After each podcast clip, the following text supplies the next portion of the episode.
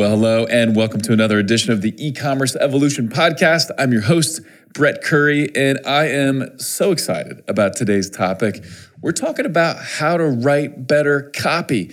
And what we're going to dive into today, I believe, could transform, could impact the way you write email copy, the way you write your display ads and Facebook ads, the way you write your YouTube scripts. It applies to all of it. And I can't wait to dive in.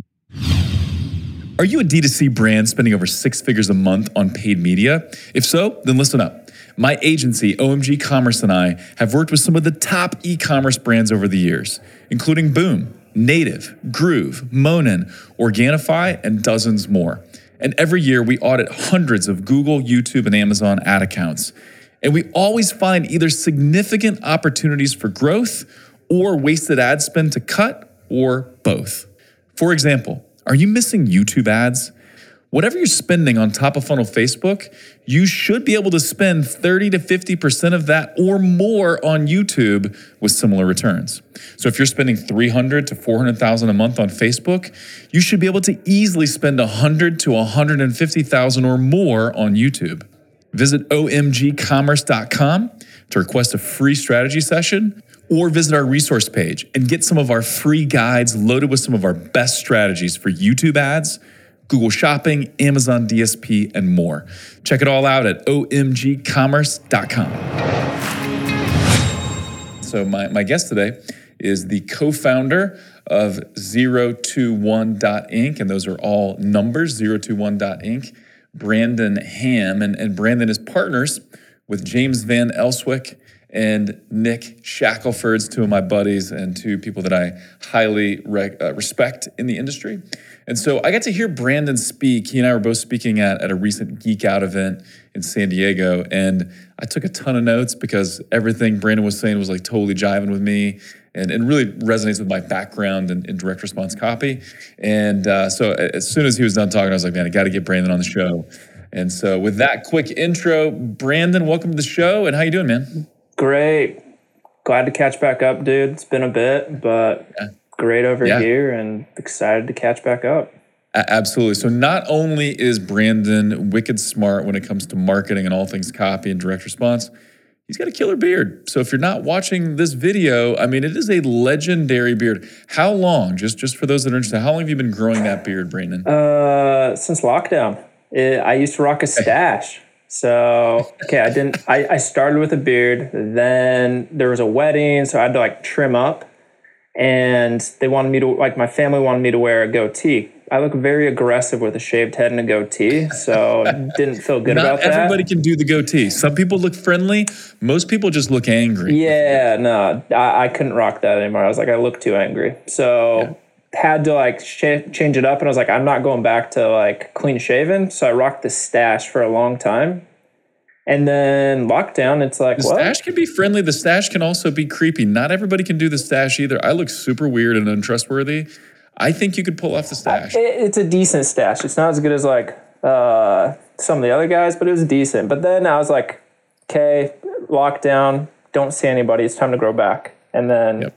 sweet. Kind of just kept it going it, we're looking at like two and a half years of growth, two whatever. So that's awesome. All right, man. Uh, so give us your background really quickly because you, have done some stuff for Agora, and of course you've got amazing partners with James and Nick.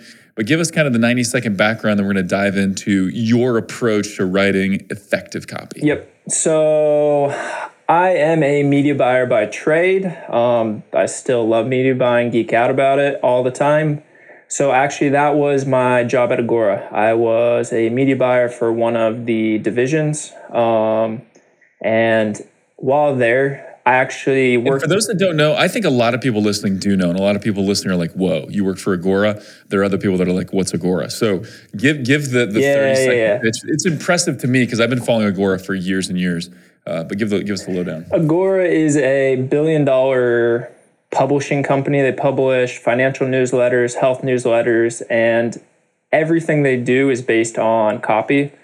Um, they spend a ton of money on traffic, which is why I wanted to go there and like learn as much as I could, um, which I did. And then it's just very different than like e-commerce or whatever but the learnings are very applicable to very applicable. all businesses so yeah it's it's a legendary space for direct response marketing and copy and long form copy and you guys like my buddy Justin Brooke was there, and Perry Belcher's got some ties there. And I took a, a copywriting course that Michael Masterson put together. Anyway, it's just Agora is an impressive place for sure. So okay, awesome. Uh, so continue so, on that. While there, got to work with a bunch of amazing people. One of the groups people I worked with was uh, James Van Elswyk. So while as a media buyer, I was like, who do I want to network with? So I picked out like the big media buying gurus on the networks, like Native. I really wanted to nail Native, so I hired you know James Van Elswyk to run as an agency for us. Me and him hit it off. He made a ton of money with us. Me and him worked very well. Um, so when it came time that I was like, "Hey, I've done my learning, growing. I'm leaving Agora," um, I hit him up, and he was like, "Hey, why don't you come help build our copy team for the native side? Like you helped bridge that gap between Agora's copywriters and us as the media buyers. Why don't you do something similar and just like home grow some copywriters? So then I took over the copy side um, for James's native agency because you write on native traffic, you have to write a lot of advertorials. It's very, you know, very cold traffic. So the copy needs to be great and you need to have a system for that. So we built that. And then over the last year, we were like, hey, what if we built a copy agency specifically focused on advertorials? Because that's what we really have an expertise in. And that's kind of where we've even systemized our process more, which we'll cover today, like our research and stuff. And yeah. That's awesome. Love that background. And and what's so interesting about what we'll talk about today is most of the work when it comes to writing copy, or a lot of the work, it comes in the research phase and comes in the prep stage. And so uh, that's mainly what we're going to break down here is your approach to researching copy so that you can write amazing copy. And, and you're right. If you're running native ads or you're, you're, you're creating advertorials, nothing is more copy intensive. And, and you have to be, the margin of error is really slim there. You've got to be spot on. But these principles and these lessons can apply to ecom and, and anywhere really. So that's why I'm thrilled to dive in. Yeah. So sweet. So let, us talk about this. So your approach is called uh, All You Need, emphasis on ALL. It's an acronym. And so we're yes. going to dive into these and, and uh, easy to remember, right? Love acronyms. We all love acronyms. And, and, and so uh, we're going to dive in. So the, the first one is, is ask. And one of the things you talked about, and my buddy Justin Brooke talks about this too, when when you're looking at okay, what what's the angle we're going to take here? So again, display ad, email copy, YouTube video, Facebook ad, whatever. Are we going to go pleasure or are we going to go pain? So, are we going to be encouraging someone to pursue pleasure, or are we going to be encouraging someone to avoid pain? Uh, you talked about it like, are, are, we trying to get people to heaven or get, them to avoid hell, right? That's kind yeah. of the, the, way to frame it. So, talk about that a little bit and how does that influence the, the ask part of your approach? Yeah. So, when we say ask, what we're trying to do is we're trying to get all the information out of the product owner, if you're an info based business, the guru. What we're trying to do is extract and ask all these important questions to get the information out, um, specifically from the product side. So, right now we're focused on the product. So, what we do is like we'll ask, you know, how does this keep customers um, you know how does it get them towards their goal how does it keep them from falling behind so you know pleasure pleasure versus pain um, because it's better than just listing like, hey, what's great about your product? Because usually what you'll get is a list of benefits, which people then just slap on their product page, you know, which does or not features, which yeah, are even, which you know less little less useful. So yeah we what we do is we have a ton of different questions that we just run through with a product owner or with you know a guru and to just extract all this. Pleasure versus pain um, basically how they would describe how they can get people towards pleasure or away from pain. That gives us like two little things. There's other questions um, so for example we'll ask them about first we'll get all the benefits and features. We'll just go through a list. Like, okay, give us all of this. And like, we have a ton of questions that their sole goal is just get all of the information on one page. And after we've done this for like 30, 40 minutes with someone, you really start digging deep. And like you to get something new, they really have to think. Um, and that's where a lot of our other questions come into it. Yeah, I love it. So you you gave an example which I loved. And and uh, again, you know, I've got a marketing background. I've read a lot of the, the, the greats. Actually, I'm creating some TikTok videos now. So depending on when this this episode comes out, uh, follow me on TikTok at the Brett Curry. I'm just giving it a shot. You know, we'll, we'll see what happens. But uh, talking about some of the marketing greats like David Ogilvy and John Caples, and then who we're going to talk about right now, Claude Hopkins. Claude Hopkins wrote My Life in Advertising and Scientific Advertising, really old books and uh, Jay Abraham, who some of you will know and many of you won't, he said he he read uh, My Life in Advertising Scientific Advertising like a dozen times, and he said each time he read it, he felt like it made him a million bucks. Right? This is like super super powerful book. Um, it's old, but a lot of it still applies today. So tell the story about uh, Claude Hopkins and Schlitz beer because I think it underscores what can come out in this process? Yeah, so Claude Hopkins was hired by Schlitz Beer to help them come up with a campaign to make more money. I think at the time they were like 12th on the list out of the beers. They weren't very popular, to say the least. So, in the process, he's asking all these questions, going through his research. And at one point, he's like, Hey, can you, I walk through your manufacturing plant and see what's going on there? Um, so he goes through, he sees they filter, you know, their beer so many times. They steam the glasses or the bottles so many times. Like they, they have this whole huge complex purification and quality control process.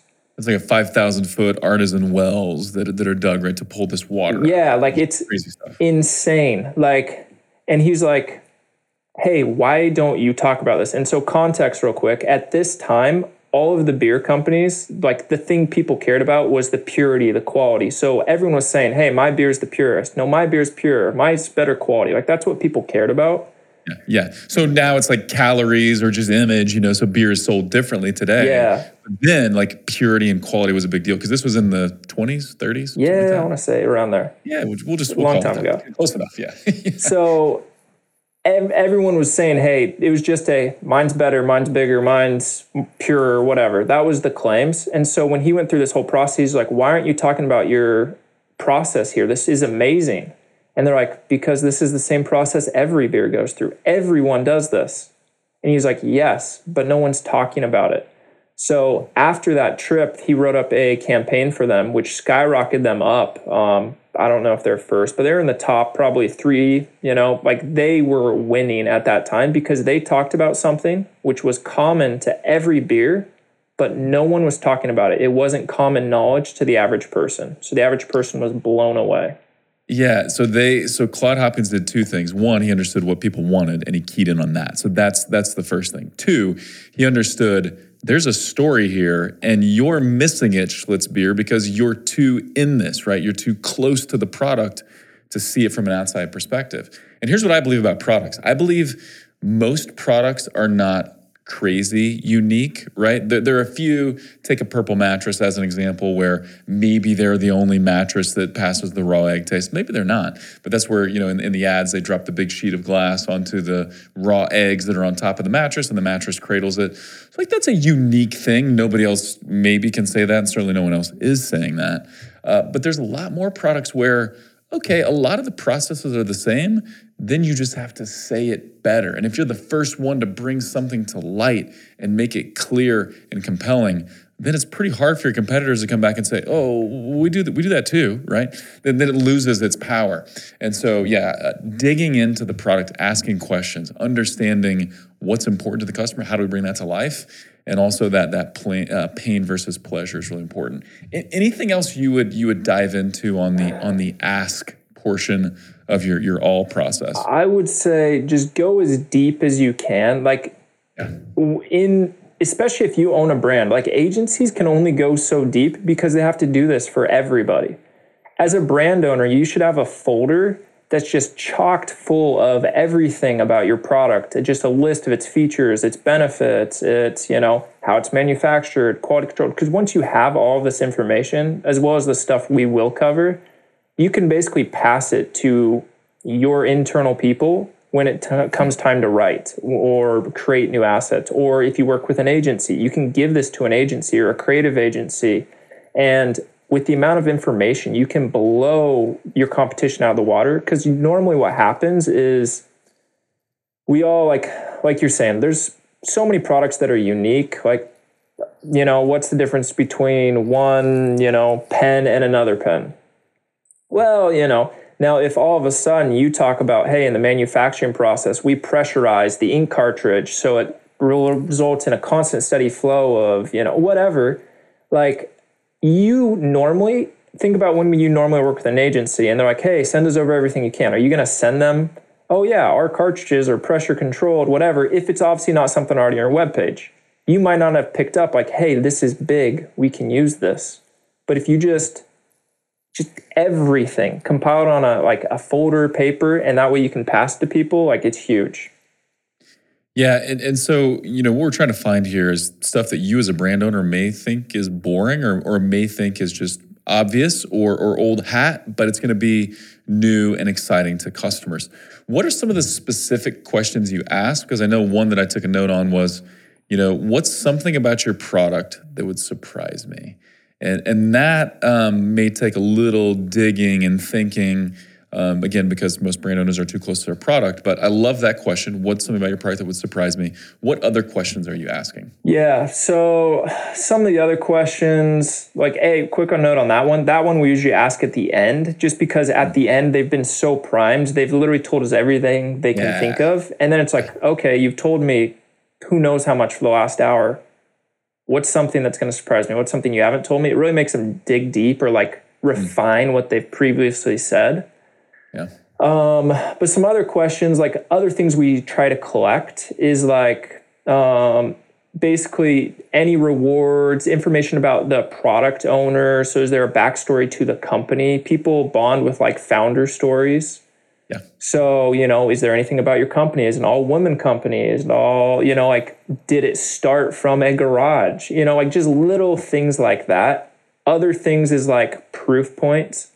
So, do you have any video proof of let's say it's a teeth whitening do you have a time lapse of the teeth getting whiter did you have a study done at you know there's all these different proof points that we just try to collect um, have you been featured in anything like even if this is something i thought about the other day we don't ask this but the best proof is for example like think of a product uh, let's say you have a let's just say a book or whatever. That's not the ideal one, but you have a book, and all of a sudden you see a celebrity um, doing like a podcast or they're streaming something, and in the background you see your book on their shelf, like the book you wrote. Like that could be huge proof that like if you don't keep that, record it, and like put in something, then it won't it won't ever pop up later. So like just having a process for any proof point that your team you comes across of, even if like you didn't originate, like, hey, look, this celebrity's wearing our shirt. Mm-hmm. You just need to put it in a folder for later because one day someone will find an amazing way to use it. I love that. I love that. I- anything, and, and really as you kind of train yourself as you go through this process, start looking for stuff. anything that you think you may be able to possibly use one day, save it, put it in a folder in Drive or whatever, and keep that. So awesome. Okay, so that's that's the A part of the all process. So the next is look. So uh, this mainly keys in on spying on competitors, which I'm a big fan of. I think there's a lot of misconceptions here too, and a lot of mistakes that could be made as you're spying on competitors. We'll talk about that in a minute. But but what is your advice? How do we spy on competitors and what do you recommend? We'll dig into some tools in a minute too. Yeah, so spying should be a standard practice of your team. Um, generally, it should be a at least do it monthly. Monthly, go into the spy tools, download everything that's applicable a to your brand, but also cross niche. Like some of the biggest takeaways can be taken from, like you may see a financial offer and it may have like, hey, here's it may have one section which all of a sudden you can take over to your physical product and it can make a huge difference. So, for example, um, on a financial advertorial I was reading, it talked about, hey, here's proof that everything we're saying is true. Here's the guy's uh, tax return. Here's his tax return that shows he actually made this much money. You're like, wow, you know, this is amazing. Well, how can you do that for e-commerce you know how can you bring that level of proof and when you see this in other niches all of a sudden you can like okay how can i do this for e-commerce so it's like if it's a review story maybe you put a picture in of the receipt. Or, you know, if it's, you know, like it's a study, all of a sudden you bring a journal, you know, it's been featured in, it's one thing to say it's been featured in Times Magazine. It's another thing to actually take a picture of it on your phone and include that on the page. Like, how can you prove what you're saying? And so just looking in your niche for like trends and what the market is currently seeing, but across everything. If if a direct response, e-commerce, like any offer is spending hundreds of thousands of dollars a month, millions of dollars a month, if it's one of the top offers, I don't care what niche it is. I want to see it because there's Absolutely. something I can learn from it. Yep. If someone is spending hundreds of thousands of dollars on it, you know it's creating a return. And so if it's creating a return. You want to know why, and you want to you want to be able to break that down and really look at it. So let's talk about what what are some of the ad the ad spying tools that you like and that your team uses regularly. Yeah. So my favorite personally is AdBeat. Um, so AdBeat, it's mostly like it's best used for spying on like GDN traffic, so Google Display Network, and like mm-hmm. high tier native, so like Outbrain and Taboola. Um, it does feature smaller native networks. but That's not normally how I use it. Um, I love that tool, just the way it works. Um, you can clearly see how well things are performing. When I get it, I always do the mid tier or higher. I've had different tiers of it, but the mid tier gives you 90 days history, I think, or more. Um, you at least want that much amount of history so you can see how long something's ran. Yeah. So no. something is run. What's kind of your cutoff? Are you looking for something that's run for at least 60 days, 90 days? What, what, what are you typically looking at? 60 to 90 is like a good like most people aren't going to lose for super over 90 is the ideal just because you look at what agencies pitch and agencies when they come to you they're like hey we're going to do a three month contract. We're going to work together for three months. Month one we're going to test a lot of stuff. Month two you know we're going to break even profit. Month three scale whatever. That's like the normal pitch. So it's like during that three months technically an ad that still could be losing could be like inching its way along. Now, if it's spending a ton of money, that's the other metric. If it has a ton of views, if it's a YouTube ad, if it has a ton of money spent behind it, according to the spy tools, you can get away with it being live less, you know, less time. But if you're not sure on the actual performance of the ad, the longer is the better because no one's going to leave an ad longer than three months, even two months is like, eh, that's like losing. It just doesn't happen. Right. Right. So you got, you got AdBeat. What, what else are you looking at? AdBeat for Facebook specific Ad Spy. Um, Ad Spy is good. Then you can get actually. Are you using kind of a combo of Ad Spy plus the Facebook Ad Library? Um, can, can so I, Facebook Ad Library. That's a tool that a lot of people don't know about. You have to look at a specific specific advertiser, but it's free and it's Facebook hosted, so you can dig in and see anyone's ads. Yeah. Um, yeah, use those two together. I use them slightly differently. I used to not need Ad Spy or a spy tool because the Facebook ads library, if you right clicked a video, you could get a video URL and you could actually get the exact post ID. So then you could go read all the mm. comments on it. That doesn't work anymore. So mm-hmm. the downside of ads libraries, you cannot see the comments, you can't see the interaction, the likes, right. the proof, how many video views. Like you don't see that anymore. So you're still guessing unless you're looking at time. And then is it a retargeting ad? It could just be like right. inching right. wrong. Where Ad Spy, it will link you to the actual post IDs so you can see the comments, you can see how many millions of views are on it. You can, you know. So that's the one benefit over um, ads library can be good just to a quick refresh and a quick look because spy tools can be a little more complicated, takes a little more time. Or, you know, if you're not in the spot where you can spend money, A, I always think spending money on spy tools is worth it, always. Totally. But if you can't justify it right now, ads library will get you, you know, 80% of the way. Yeah. Yeah. So those are the main two. There's obviously like VidTao for YouTube if you're doing yep, YouTube. We, we, use VidTao for YouTube. It's great. So again, it's, going to show you kind of top spenders on on YouTube. Yeah. Yeah, VidTao is free, so it's a great tool if you're not already using it. Um, Anstrex, that's more of a lower tier native. So this is really relevant for like affiliates, you know, drop shippers. Like it's a lot more aggressive stuff. Um. Not always the best learnings. I prefer AdBeat, uh, but Anstrex does show stuff. You can get Anstrex for push notifications if you're doing push traffic, stuff like that. Cool, cool. We love SEMrush if you, if you want to look at at search ad copy Yeah. and even display and things like that, or, or, or Google Shopping, some spy and intelligence tools there. So SEM Rush is great for that. SEM Rush also gives you some display ads. I haven't used it in the past three years, but it used to be my go-to because I needed the keyword research as well as Yeah. some display. And it does have some display. So if you already have SEM Rush, you can probably not need AdBeat for a while. You'll be close enough. Yeah. That's great. That's great. So uh, I love the idea, you know, and, and I heard about the the swipe file idea from from way back in the the days when I took my first copywriting courses and stuff like that.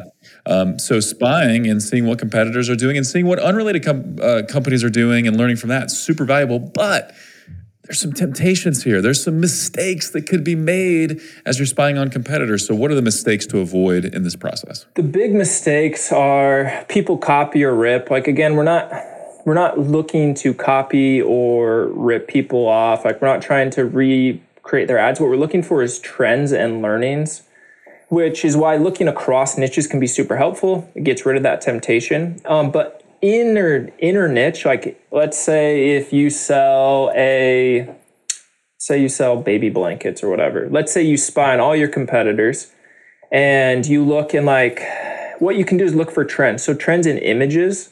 So maybe there's pictures of a baby holding a blanket. And so you collect all those images and that's like image type 1, that's a trend.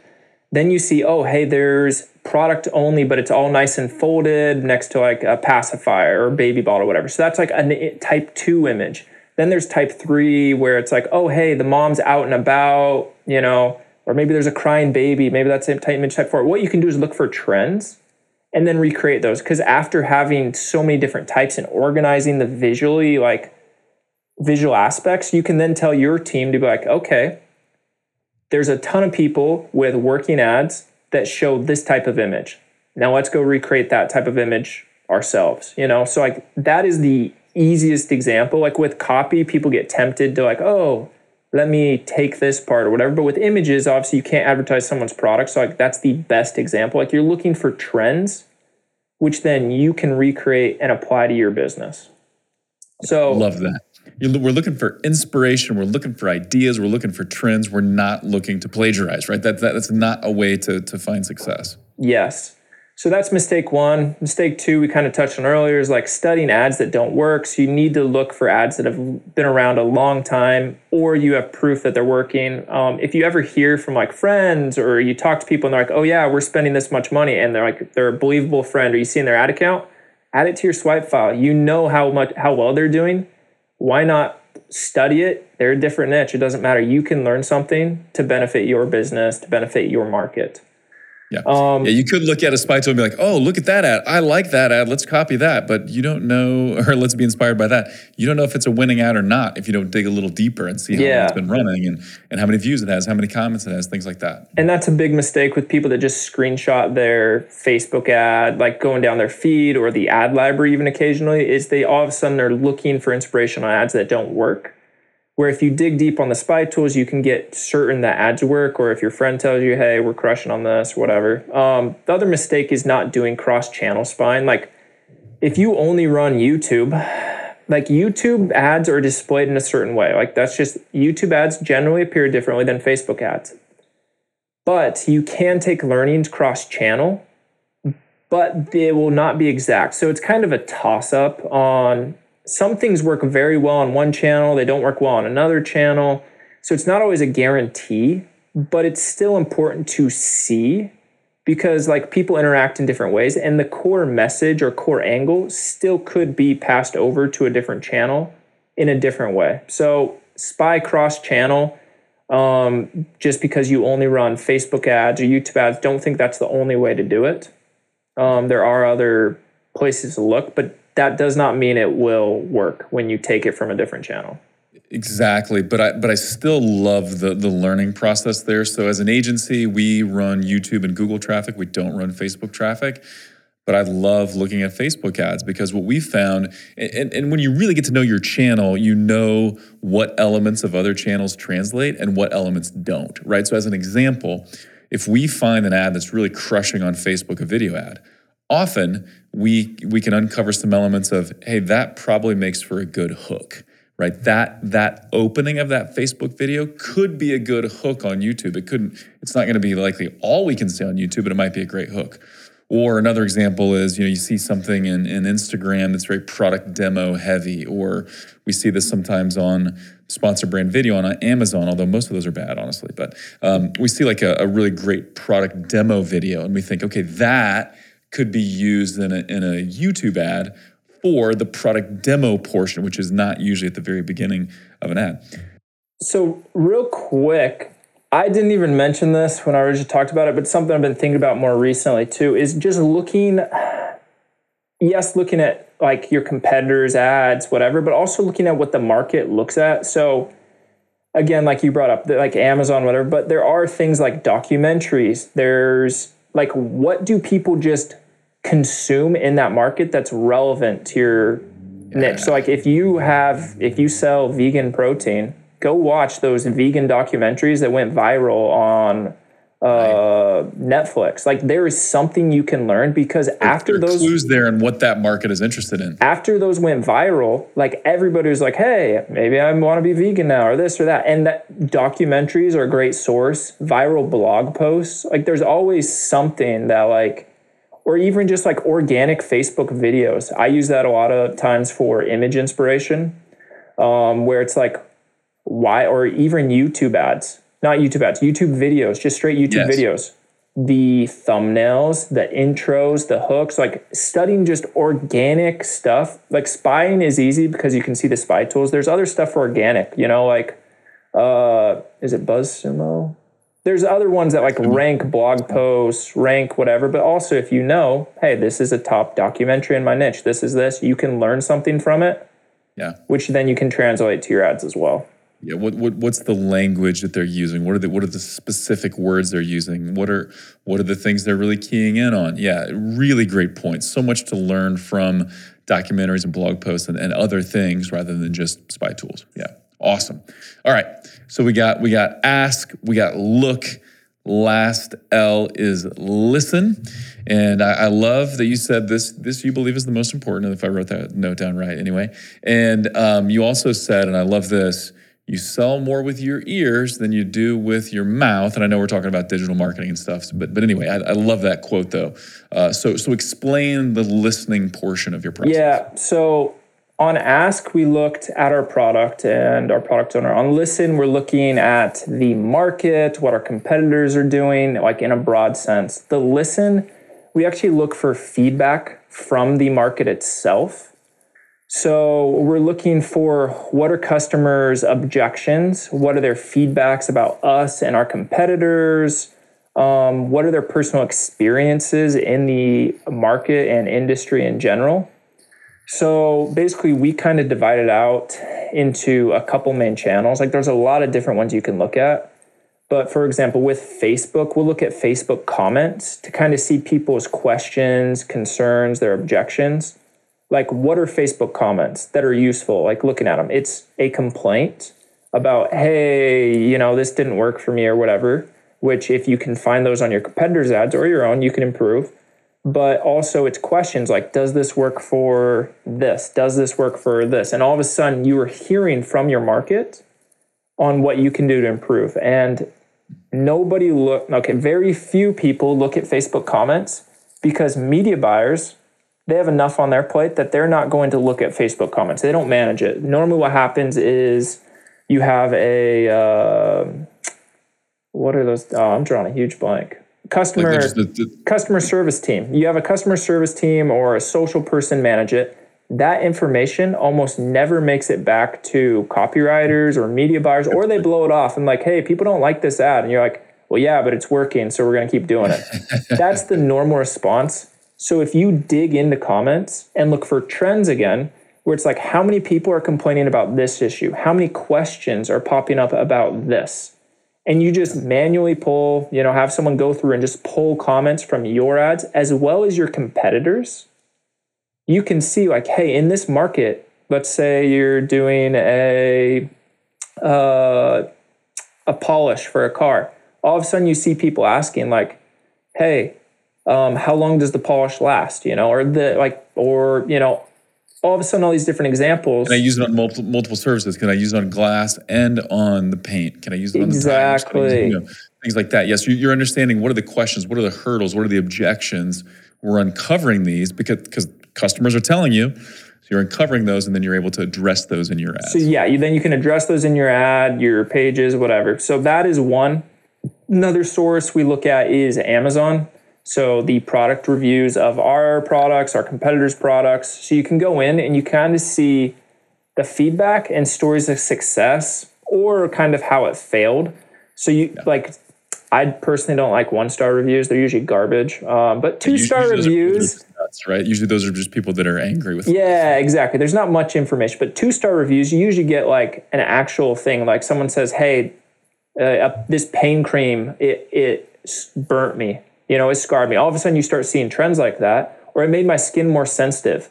You can bring that up, like, "Hey, our cream doesn't make your skin sensitive like other brands, or this, or we know your pain." Like that as well as the success stories so looking at you know five and four stars um, you get an eye of what's like real but you can start seeing trends and you can run these through like a word cloud but um, run them through and like what are people saying how are they describing their success so yeah, i love it and, and you talked about looking you gave one example about uh, snow teeth whitening on facebook and one recurring comment was can i drink wine can i drink coffee when i'm going through this yeah. process maybe you're like, oh, well, like, of course, I wouldn't even thought that that you know we need to need to address that, but that's what everybody's wondering. So you need to address that. Yeah, and they did, and it took off. Like uh, I saw those ads everywhere. You know, people were asking for a long time in the comments, and then when they addressed that, it it went crazy. You know. Yeah, yeah.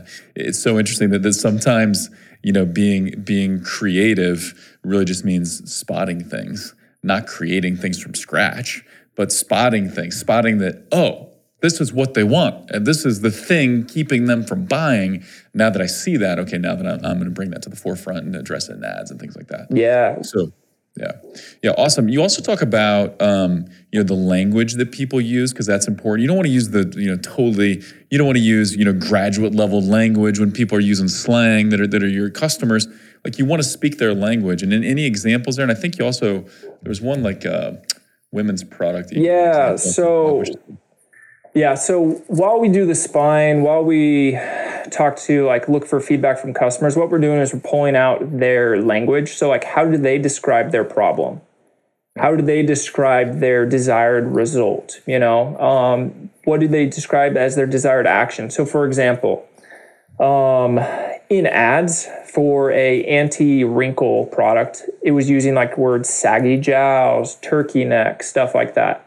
The desired action was to like eliminate or erase or tighten, snap back. All of a sudden, you can get all these different ways to describe it. And then, like the desired result, like if you look through Reddit, there's a lot of forums on how these women want dewy skin, you know? So it's like bright, plump. I, I haven't looked at that in a while. So I got, but dewy, that is a key word for mm-hmm. them. Super interesting. Yeah, yeah. So all of a sudden you can use that in ads. You, you're speaking their language. You're getting unique words that they resonate with that then you can implement in your marketing. So all of a sudden, let's say you have a winning headline and it's like, hey, erase, you know, your uh, crow's feet or whatever, you can change erase to what if it's tighten, disappear, lift. You can change crow's feet. You know, maybe there's other things, and all of a sudden you can play with the different language. Same thing for e-com, physical products. There's ways they describe, you know, um, the joy they felt, how it fixed the problem. There's no more like whatever. You know, my kid doesn't cry all night. You know, they might describe it some way else that you can then implement.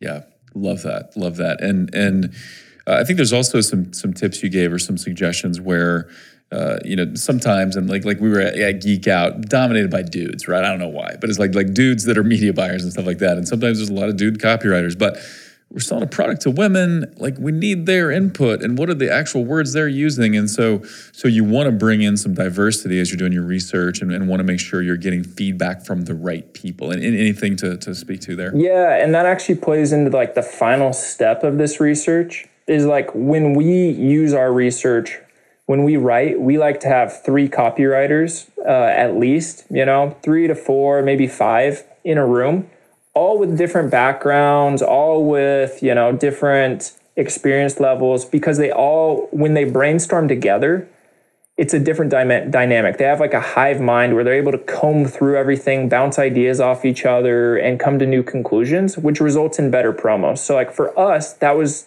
the core like reason we wanted to build bigger copy teams. Is we noticed the more copywriters we have on a project, the better it works.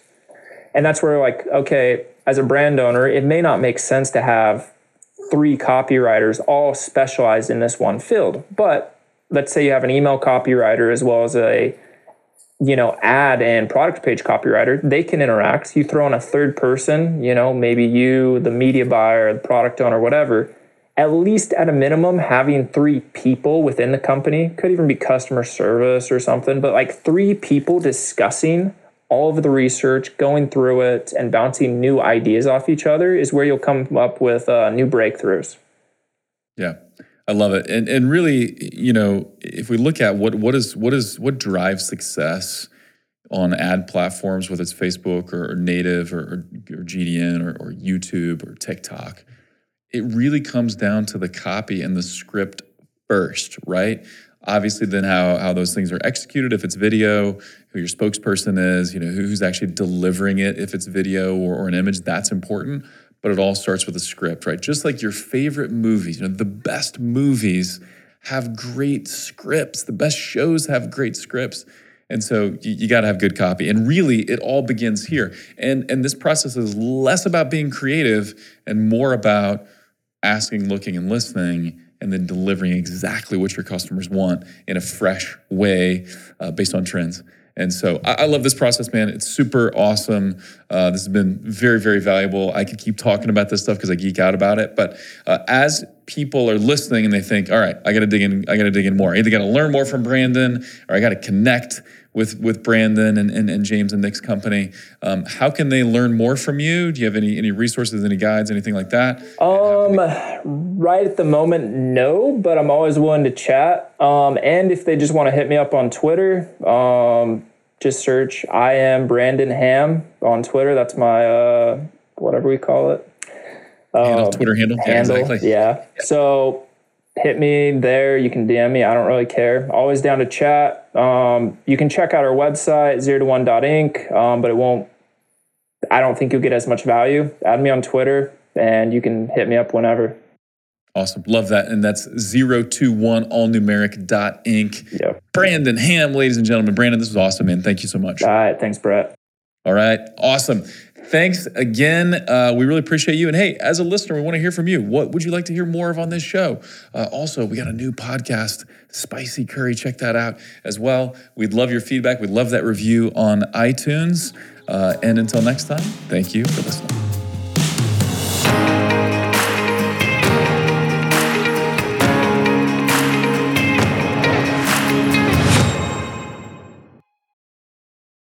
At OMG Commerce, we accelerate growth for some of the most loved brands in e commerce, like Boom, Native, Tru Earth, Overtone, and dozens more.